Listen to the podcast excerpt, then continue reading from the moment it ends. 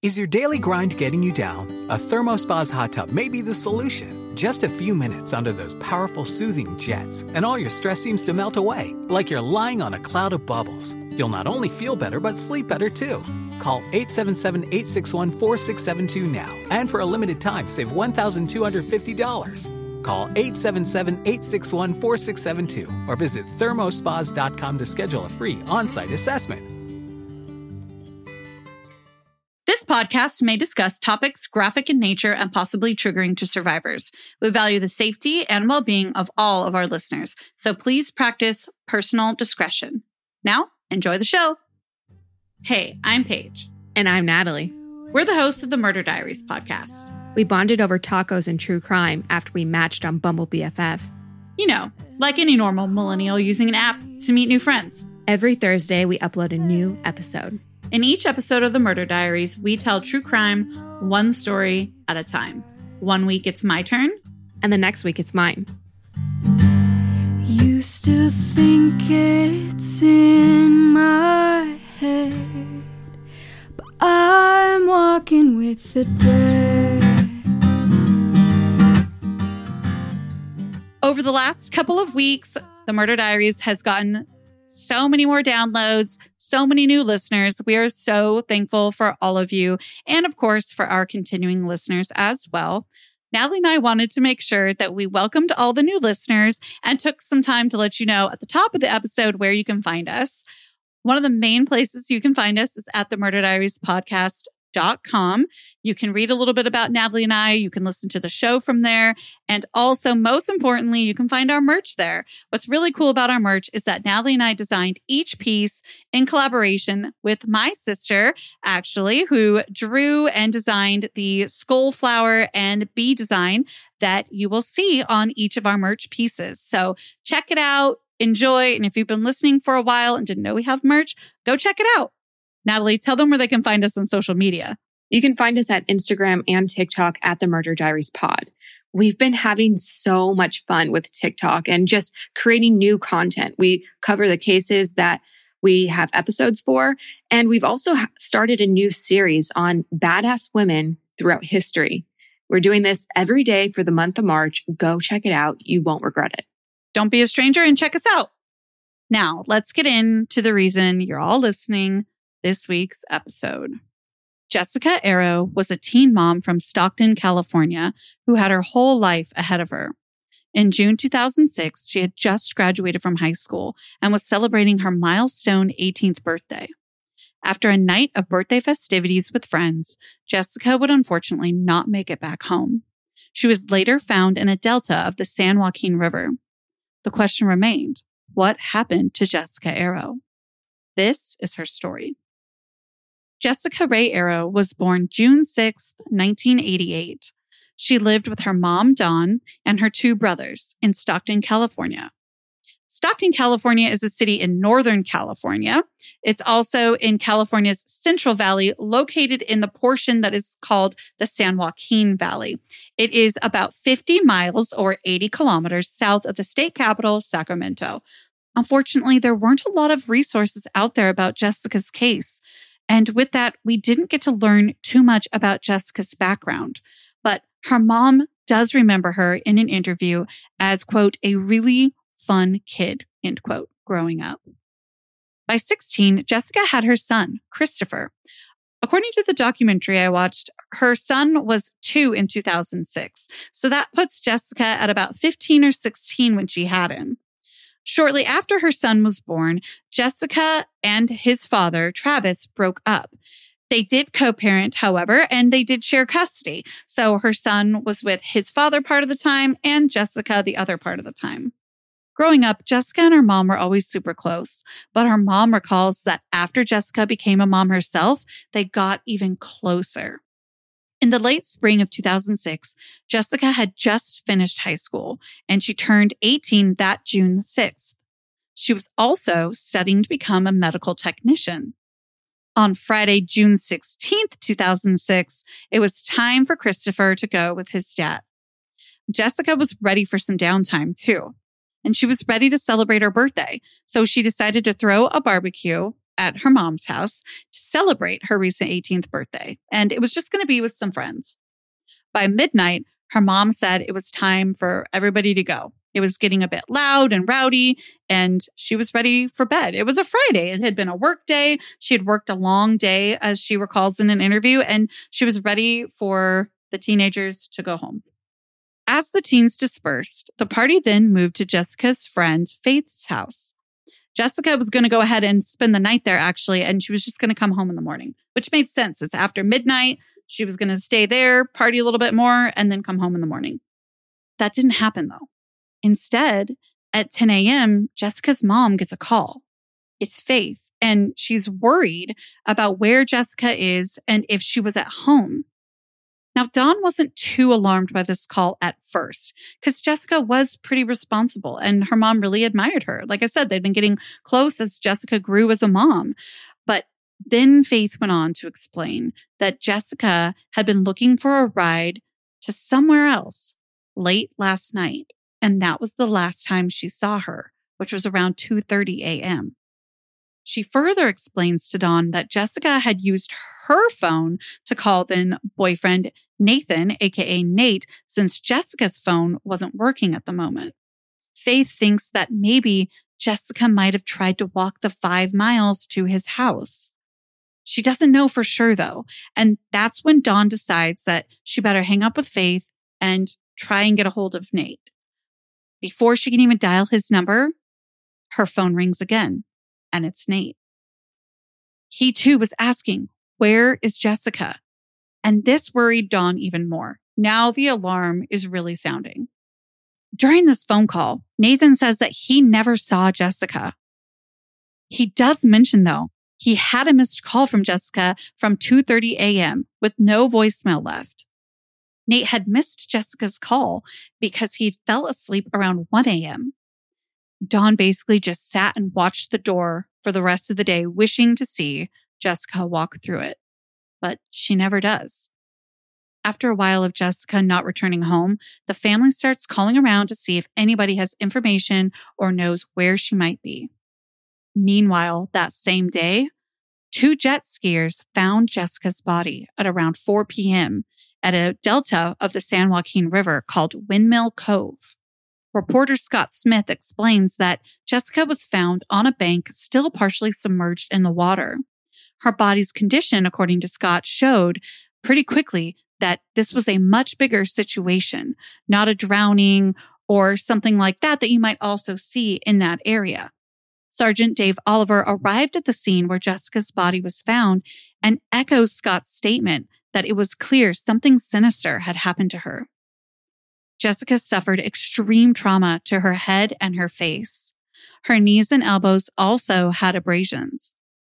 She was dressed in a denim miniskirt and a men's t-shirt. To the detective, it didn't seem like that was something that would have been an outfit that somebody would have put together. What's more is that Jessyca wasn't wearing shoes, a bra, or underwear. Whoever had put Jessyca in that delta was trying to hide her. It also makes you wonder if the person who put Jessyca here dressed her. Because why else would she be missing a bra, underwear, shoes, anything that you would normally wear? I think Sergeant Oliver would absolutely agree with you. And it was definitely insinuating that in his comment about it didn't seem like an outfit somebody like Jessyca would put together. Something else to note about the outfit that Jessyca was wearing is that whoever had put her body there lodged rocks into the shirt that she was wearing in effort to weigh her body down, maybe make it sink beneath the water. There was also another rock attached to her left wrist by a shoelace. The only reason Jessyca didn't stay submerged was that the tide changed. And once the tide had lowered, her body became more exposed and thus found by those jet skiers that found her. Now, Jessyca's body was not found with anything really identifiable besides a tattoo of her son's name that she had on her lower back.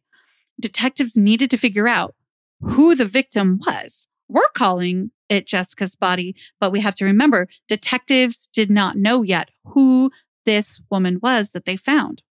Of course, with that, they took note of the tattoo and its more unique spelling Christopher was spelled with a K.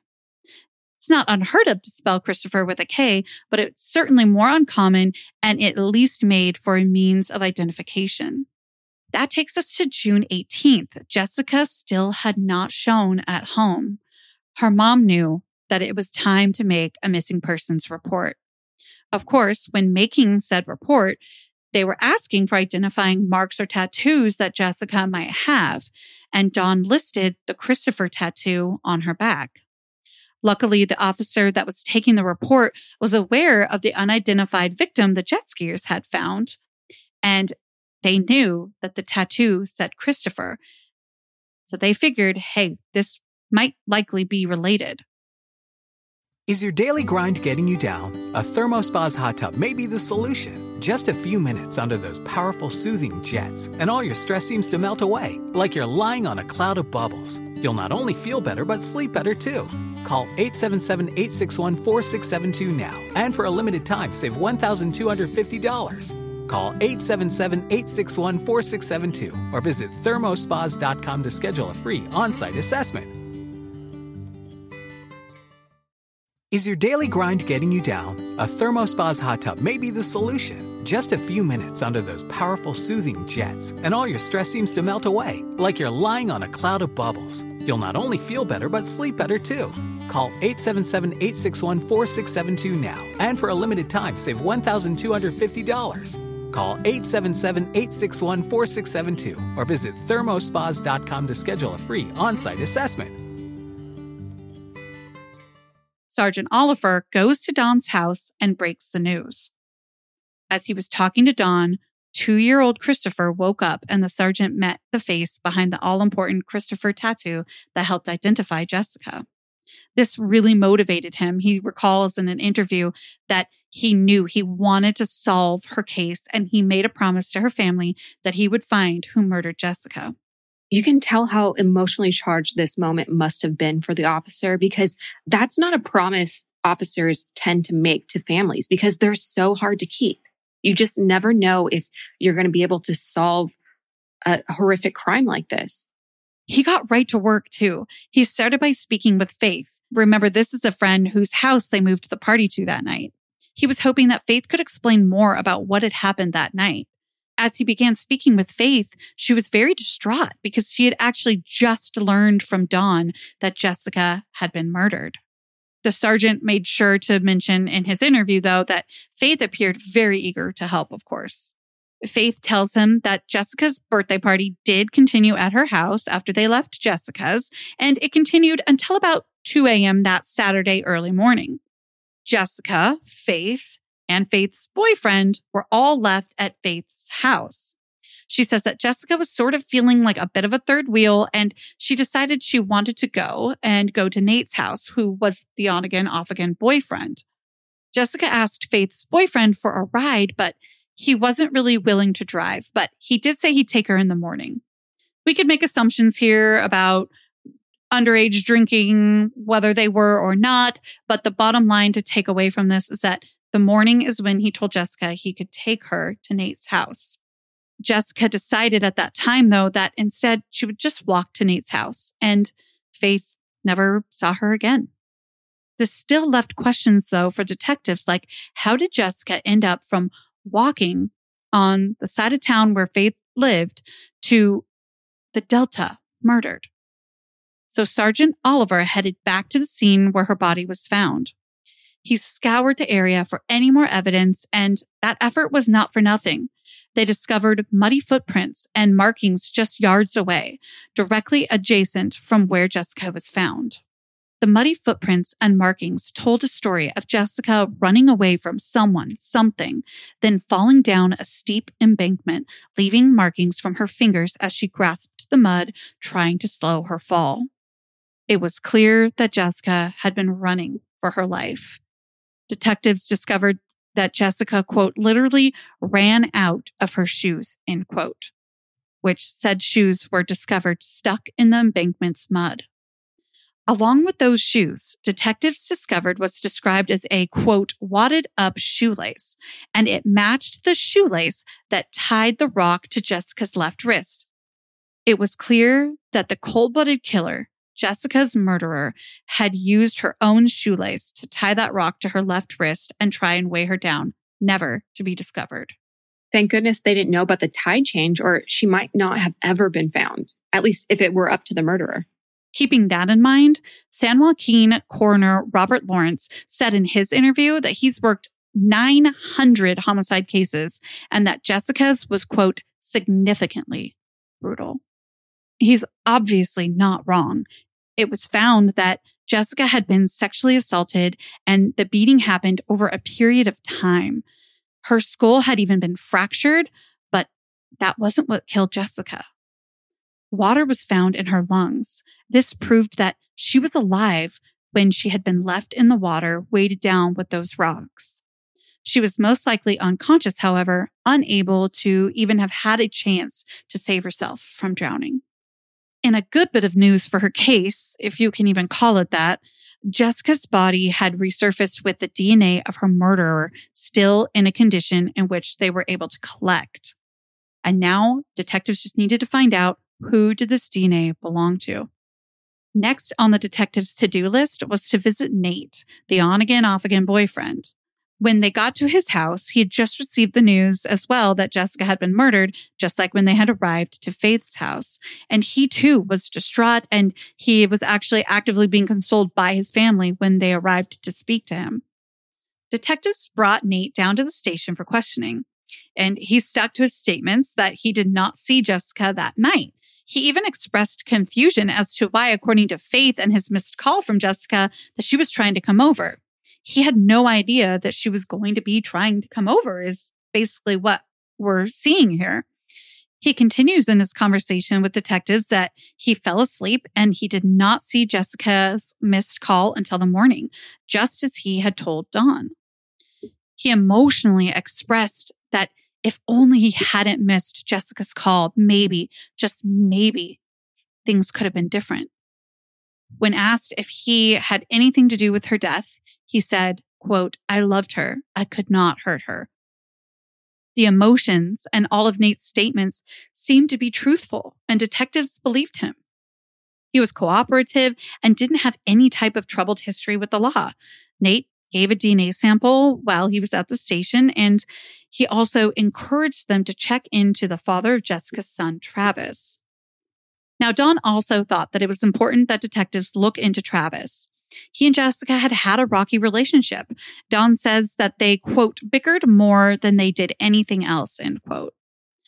We know that Travis had visitation with Christopher that weekend and picked him up on the 16th. However, detectives needed to find out if the two saw each other at all later on that night. So, of course, detectives speak with Travis and he was cooperative as well. And he admits that, yes, we had a rocky relationship, but when he was asked if he killed Jessyca, he of course says no. And he says that that night he spent the entire evening with his current girlfriend and Christopher at home. The girlfriend backed up the alibi. It's around this time that Faith came back to the station with a friend that's new to the case, Eric. The pair says that they need to come clean about something. They need to come clean about something that happened the night that Jessyca went missing. Eric opens up to detectives and he says that he cheated on his girlfriend that night with Jessyca. He says he and Jessyca left at the same time though, which was around 2:30, and they went in their separate directions. His roommate confirmed that he came home that night. Eric and Jessyca did have this attraction brewing for a bit and he genuinely cared about her and detectives didn't think he was their guy, but it presented a big issue because now they had to know was the foreign DNA that they found in Jessyca's body, did it belong to Eric?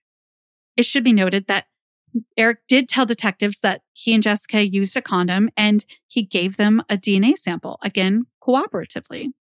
So now they had DNA samples from Eric, Travis, and Nate. None of those three samples matched the foreign DNA collected. With that, all of their potential suspects were now eliminated. And now for a word from one of this week's your free in-depth hair consultation and 15% off. We thank Prose for sponsoring this episode.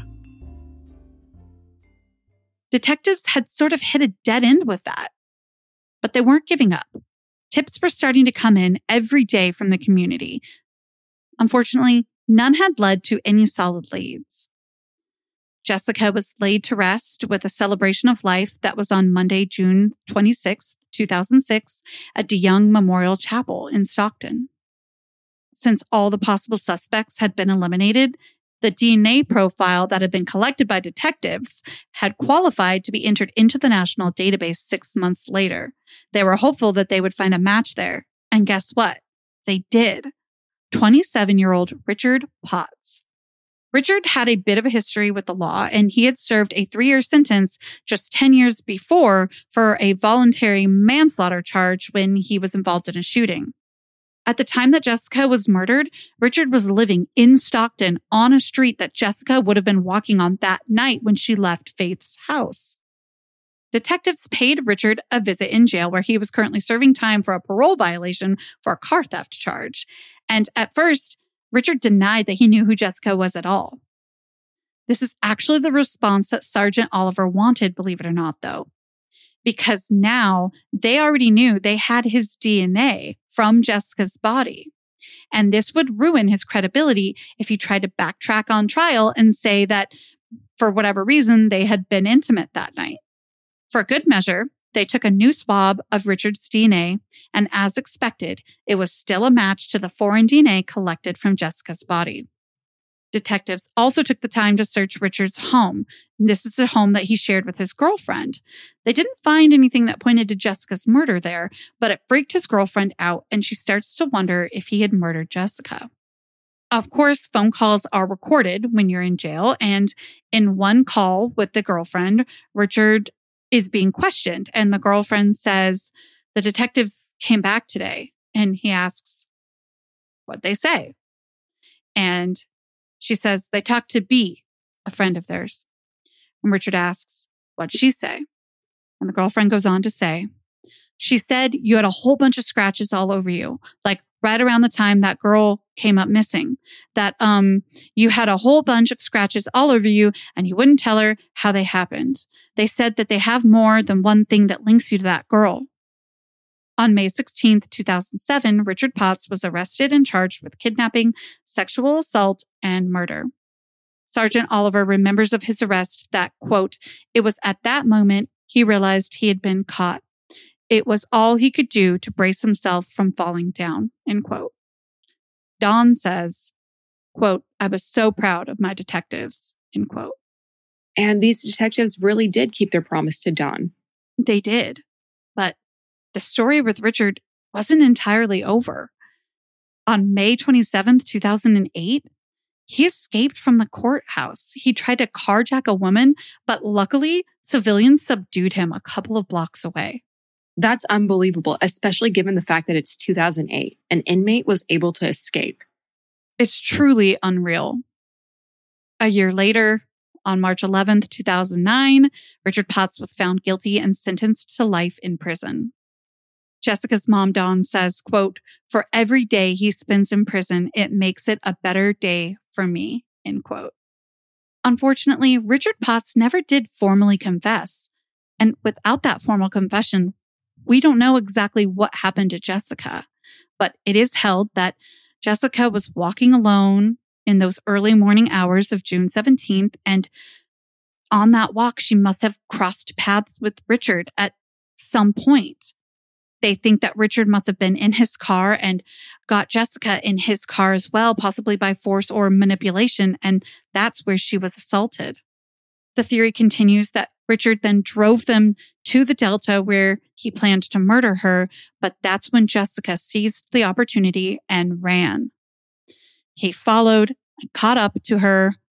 He then attacked her, beating her into unconsciousness before putting her in the water where she drowned as difficult as that is to state for this episode, you can only imagine what it's like hearing that as Jessyca's family and friends.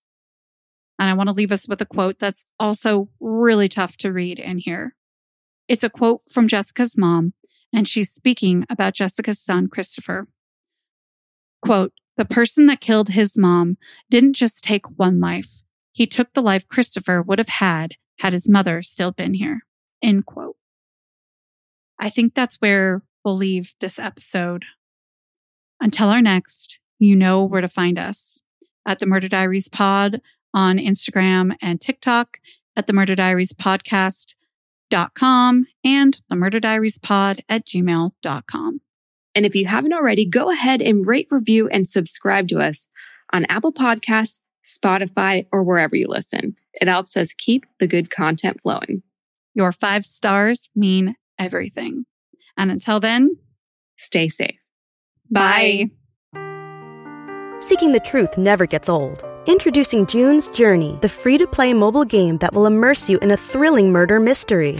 Join June Parker as she uncovers hidden objects and clues to solve her sister's death in a beautifully illustrated world set in the roaring 20s. With new chapters added every week, the excitement never ends. Download June's Journey now on your Android or iOS device or play on PC through Facebook Games.